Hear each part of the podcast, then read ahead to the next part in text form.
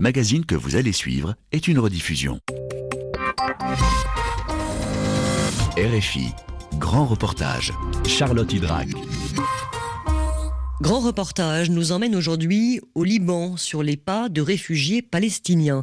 Ils sont officiellement près de 175 000 à vivre dans des camps et sont les victimes à la fois de discrimination au Liban et de l'absence de solutions politiques sur la scène internationale, même si l'ONU a sanctionné le droit au retour des Palestiniens qui ont été chassés de leur terre en 1948 lors de la création d'Israël ainsi que de leurs descendants. S'il y a un domaine où se voient ces inégalités, c'est bien celui de la santé. Un cas avait bouleversé l'opinion l'hiver dernier, la mort d'un petit enfant qui souffrait d'une tumeur. Il n'avait pas pu être admis à temps dans une unité de soins intensifs. Au Liban, les Palestiniens dépendent de l'UNRWA, l'agence des Nations Unies pour ces réfugiés de Palestine, et du Croissant Rouge palestinien pour avoir accès aux soins. Mais ces institutions sont sous pression financière. Se soigner ressemble souvent à un parcours du combattant. La santé, miroir des exclusions des Palestiniens du Liban. C'est un grand reportage signé Laure Stéphane. Mon nom est Samira Al-Khatib. Je souffre du cœur. J'ai déjà été hospitalisée avant. Il me serait impossible d'être soignée dans un hôpital en dehors des camps palestiniens. Je m'appelle Roula. Je suis originaire de la ville d'Acre et j'ai 30 ans. Je suis enceinte de mon deuxième enfant. Je n'ai pas les moyens d'être suivie par un médecin dans un cabinet privé. Parfois, je me dis, si les services de l'UNRWA s'arrêtaient, qu'adviendrait-il de nous, les Palestiniens? Je suis le docteur Jamal Al-Husseini. Une de mes nièces a été opérée pour un cancer du sein. Mais avec la chimio, elle a eu des complications coronaires. À cause du prix, elle a arrêté le traitement. Elle n'a que sa mère et je les aide pour le quotidien. Comme elle, beaucoup de malades ne se soignent pas. Pas parce qu'ils ne veulent pas se soigner, mais parce qu'ils n'ont pas les moyens. Samira Roula, docteur Jamal, trois voix pour dire la détresse des Palestiniens face à la difficulté à se soigner au Liban. Pour comprendre comment on en est arrivé à cette situation, nous nous rendons d'abord dans le camp palestinien de Shatila, aux portes de Beyrouth. Il faut s'imaginer moins d'un kilomètre carré de béton zébré de petites ruelles. Le camp avait été conçu à l'origine pour accueillir 3000 personnes après l'exode forcé des Palestiniens en 1948 lors de la création d'Israël. Il compte aujourd'hui 14 000 habitants qui s'entassent dans cette enclave encastrée dans la banlieue de la capitale. La densité humaine, la pauvreté saute aux yeux, le bruit des générateurs électriques est incessant. Dans les camps palestiniens, un habitant sur cinq souffre d'une maladie de longue durée, physique ou psychologique. Les maladies chroniques comme le diabète ou l'hypertension ont augmenté. Pourquoi Nous empruntons une ruelle sombre, humide, où comme ailleurs les fils électriques s'entremêlent de façon chaotique pour accéder au cabinet du docteur Jamal Al-Husseini, chirurgien expérimenté. Quand on parle de la situation de la santé des Palestiniens au Liban, il faut faire la distinction entre deux chapitres. Le premier se referme lors du départ du Liban des combattants de l'Organisation de libération de la Palestine, l'OLP, en 1982. Le deuxième s'ouvre après l'exil de l'OLP avec Yasser Arafat. Pendant la première période, on peut dire que nous étions comme les peuples européens sur le plan de la santé. On avait des hôpitaux de qualité, il y avait l'hôpital Gaza ici à Shatila. On avait d'excellents médecins, les soins étaient gratuits. Tu pouvais te soigner, faire une opération, être hospitalisé, prendre des médicaments, tout ça était gratuit. Après le départ de l'OLP, il n'est resté de tout le système de santé que le Croissant Rouge palestinien, l'UNRWA et les cabinets privés qui existent dans les camps. C'est l'OLP qui payait pour les équipements, les salaires des médecins. Pour moi, la dégradation des conditions de santé, c'est une conséquence de la situation politique. La position politique envers les Palestiniens a changé dans le monde arabe. Et puis, il y a les conditions économiques dans lesquelles nous, les Palestiniens, nous vivons. C'est un facteur très important. Le docteur Jamal Al-Husseini, dont la famille est originaire de Jérusalem, est un vétéran. Il a pratiqué de nombreuses opérations pendant la guerre du Liban.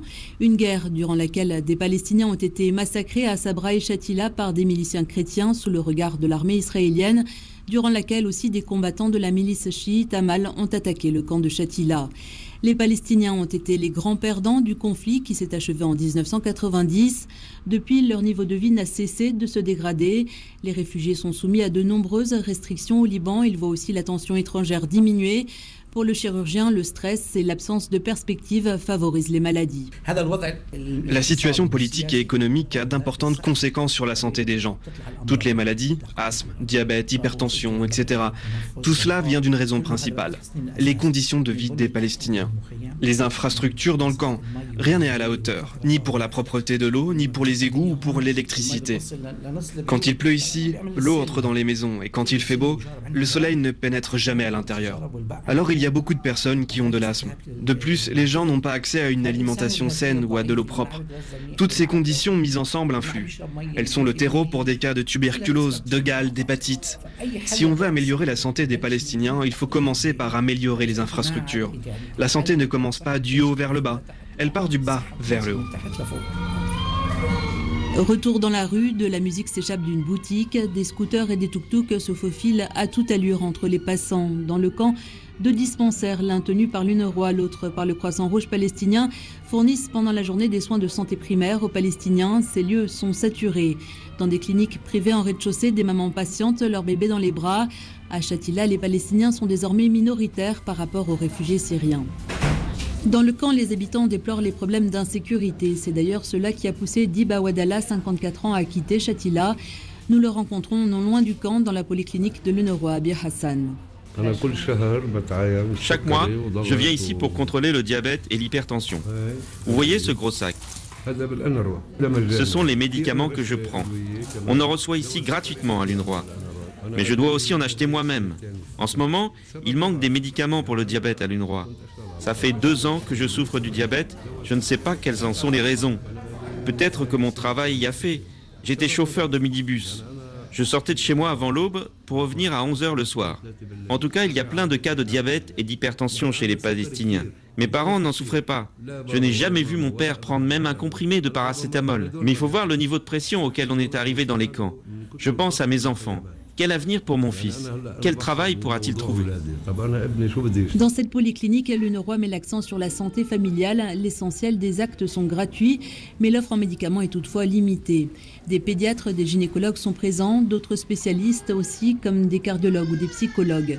65% des Palestiniens au Liban ont recours à roi pour se soigner, selon une étude de l'ONU.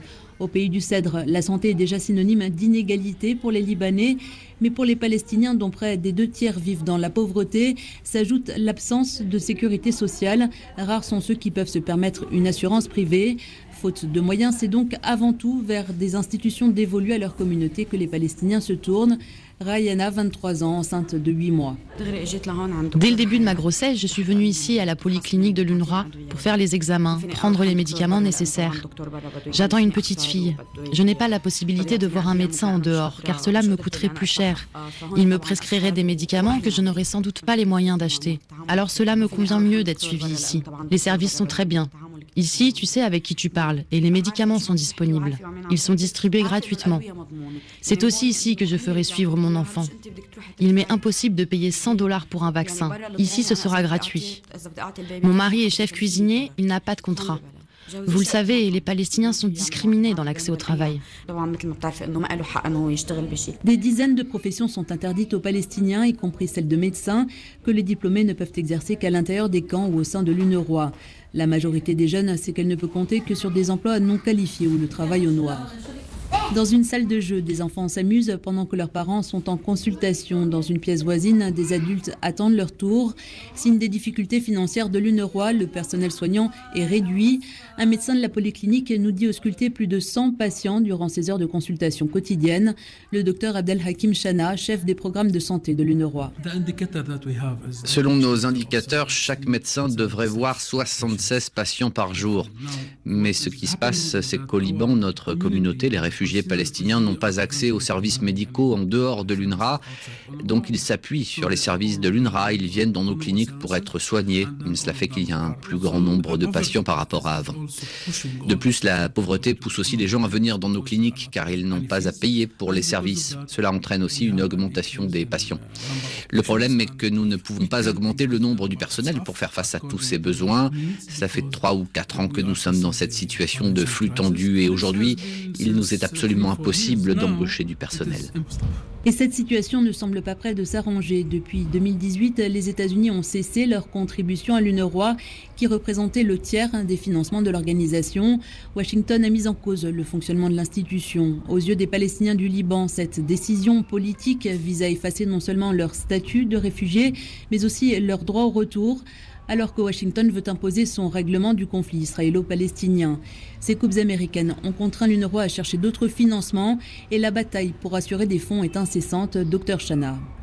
L'impact de cette décision s'est fait ressentir sur le personnel. Nous n'avons pas arrêté de service, que ce soit en termes de santé primaire ou d'hospitalisation. Nos services se sont poursuivis, mais certainement cela demande encore plus d'efforts car nous avons dû trouver les ressources pour assurer la disponibilité des médicaments dans nos dispensaires et de tout ce qui est nécessaire. Donc nos services se sont poursuivis, mais nous n'avons pas pu remplacer le personnel. Nos équipes sont débordées, fatiguées, épuisées. Au long de la crise syrienne, l'UNRWA a démontré sa résilience. Nous avons été capables de prendre en charge les réfugiés palestiniens de Syrie et de les accueillir dans nos cliniques. Mais si nous sommes toujours capables de soigner nos patients aujourd'hui, nous avons besoin de financement. Si des coupes supplémentaires ont lieu, on ne pourra pas maintenir nos services. Actuellement, nous travaillons avec le nombre minimal requis de personnel médical et paramédical. Les difficultés financières de l'UNRWA sont scrutées à la loupe par les réfugiés. Ils craignent que les aides dont ils dépendent puissent baisser. Les soins qui nécessitent une hospitalisation sont le plus grand défi auquel font face les Palestiniens en matière de santé. L'UNRWA couvre entièrement les malades quand ils sont admis dans un hôpital du Croissant Rouge palestinien, mais il n'y en a qu'un à Beyrouth. La prise en charge pour les soins secondaires ou tertiaires, cela veut dire notamment pour les cancers, les chirurgies cardiaques, n'est que partielle et elle ne peut se faire que dans les hôpitaux avec lesquels l'UNRWA a passé un contrat. Pour les réfugiés, réunir des fonds est une gageure. Amal, 59 ans. J'ai des problèmes de tension depuis plus de 20 ans. Et depuis deux ans, je souffre du cœur. Il y a six mois, j'ai dû faire une opération à cœur ouvert. Ça a eu lieu à l'hôpital Rassoul al-Rassam. Mais je n'ai pas de ressources financières. L'opération a coûté un peu moins de 15 000 dollars. Et vous savez, notre situation sociale à nous, les Palestiniens, est très dure au Liban. Alors j'ai dû assembler des sommes de partout.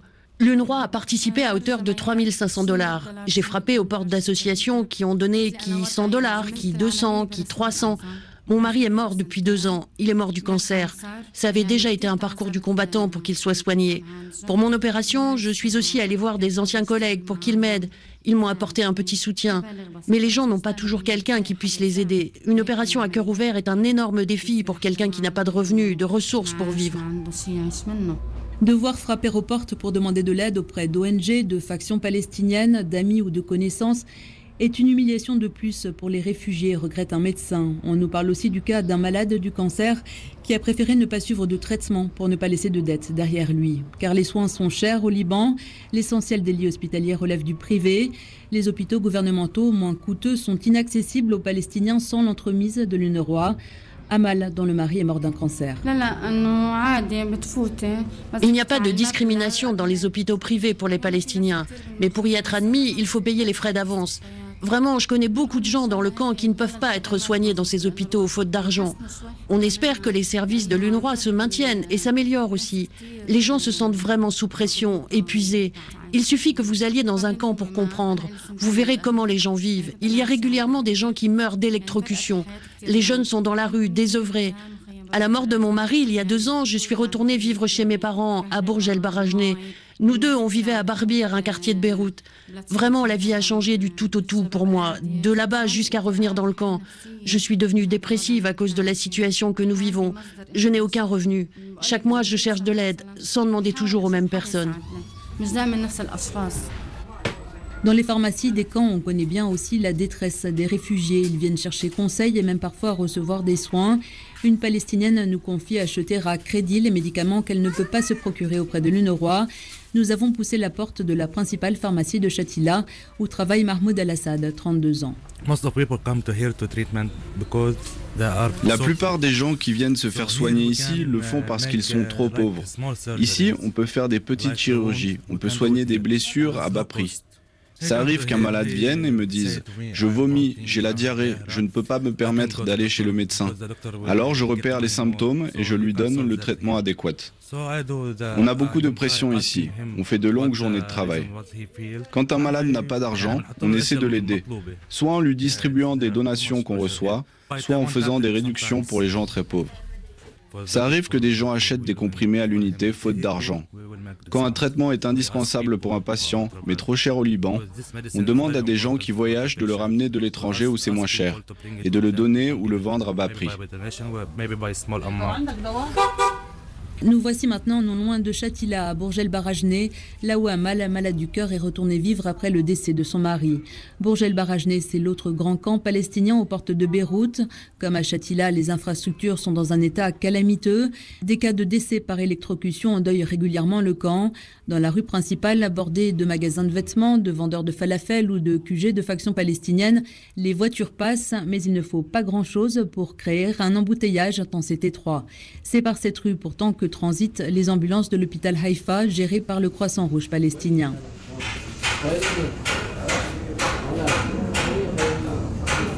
Façade blanche, l'hôpital est le seul du Croissant Rouge palestinien à fonctionner dans les environs de Beyrouth. À Chatila, l'hôpital Gaza a été détruit pendant la guerre et il sert aujourd'hui d'abri à des familles. Au rez-de-chaussée, le service des urgences est en rénovation. À l'étage, Souel Nasser est soigné pour une maladie pulmonaire. C'est un grand fumeur. En quelques mots, il résume le sentiment de beaucoup de réfugiés. C'est la première fois que je suis hospitalisé ici. Je suis bien soigné, mais cet hôpital a besoin d'aide. Franchement, les médecins sont très bons, ils remplissent leurs devoirs. Mais l'établissement même a besoin d'amélioration. Il faut arranger l'infrastructure. Que l'OLP donne plus d'aide. Que les pays européens apportent de l'aide aussi, pour le peuple détruit que nous sommes, pour ce peuple palestinien auquel plus personne ne s'intéresse. Que l'on voit nos souffrances. Car l'hôpital Haïfa est vétuste. Dans sa stratégie pour améliorer les conditions d'hospitalisation, l'UNRWA mise sur le renforcement de la coopération avec les cinq hôpitaux du Croissant Rouge syrien au Liban. Une évaluation a été menée et l'Union européenne s'est engagée financièrement pour contribuer à l'amélioration de ces structures. Le docteur Khalil Mohawesh, le directeur de l'hôpital Haïfa, est lucide sur les limites, mais il est fier du travail de son équipe. Si on fait une comparaison, bien sûr, si tu vas à l'hôtel, tu préfères aller dans un 5 étoiles que dans un 2 étoiles. C'est quelque chose de naturel. Nos moyens sont très modestes, mais nous avons une très bonne relation avec nos patients. Ils ont confiance en nous. La position de notre hôpital aussi n'est pas idéale. On est au milieu du camp, donc dépendant des incidents de sécurité. Il y a peut-être des gens qui préfèrent aller ailleurs, mais nos services sont de qualité. Et je le redis, les relations sont très bonnes avec les patients. Nous avons besoin de rénover les différents départements car l'infrastructure est vétuste. Nous avons un projet de longue date, relocaliser l'hôpital hors du camp, construire à l'extérieur, à l'entrée du camp. Cela arrangerait beaucoup de choses. Mais pour cela, il faudrait recevoir l'autorisation de l'État libanais, ce qui est difficile. Si l'hôpital était installé en dehors du camp, il n'y aurait plus les problèmes d'accès qu'il y a aujourd'hui. Cela permettrait à l'hôpital d'être plus productif, d'avoir plus de travail, d'accueillir plus de malades. Chaque mois, une cinquantaine de bébés naissent à l'hôpital Haïfa. Des actes chirurgicaux sont pratiqués, des maladies chroniques soignées. Le directeur connaît par cœur les difficultés de sa communauté. Selon lui, rien ne s'améliorera vraiment sur le plan de la santé pour les Palestiniens tant qu'ils ne sortiront pas de l'exclusion. C'est très difficile pour un Palestinien d'ouvrir une société, un cabinet. Alors la plupart des gens à Bourgel, Barajné travaillent à l'intérieur du camp. Et une autre partie s'appuie sur l'aide que leur fait parvenir un fils, un proche qui a émigré. Il ne peut pas y avoir d'amélioration pour les Palestiniens tant qu'ils n'auront pas de droits civils. Les Palestiniens vivent dans la crise, le stress et la pauvreté favorisent les maladies. Les réfugiés sont discriminés sur le plan du travail. Quand vous me demandez pourquoi les Palestiniens n'étudient plus la médecine autant qu'avant, eh bien la réponse est simple. Si un jeune étudie ce diplôme et vient ici, où va-t-il travailler? Un grand problème nous attend dans le futur d'ailleurs pour le remplacement des médecins. J'ai étudié en Russie. Des Palestiniens y vont toujours étudier, mais comme dans le reste du monde. Mais la plupart le font à leurs frais, pas avec des bourses. Quand quelqu'un a investi tant d'argent, c'est impossible qu'il vienne travailler dans une organisation comme la nôtre avec un salaire si faible. Mais le débat sur l'octroi de droits civils pour les Palestiniens reste un tabou au Liban. À chaque fois qu'il est effleuré, la classe politique libanaise rappelle son refus de l'implantation des réfugiés, l'un des rares sujets où elle soit unanime. Sans amélioration de leur statut au Liban, sans règlement juste de leur sort sur le plan international, les Palestiniens savent qu'ils sont pour beaucoup condamnés à vivre marge ou à émigrer. Eux qui furent les grands oubliés des accords d'Oslo se demandent aussi ce que leur réserve le plan américain sur le conflit israélo-palestinien qui devrait bientôt être annoncé. La santé, miroir des exclusions des Palestiniens du Liban, un grand reportage de Laure Stéphane, réalisation Pierre Chaffanjon.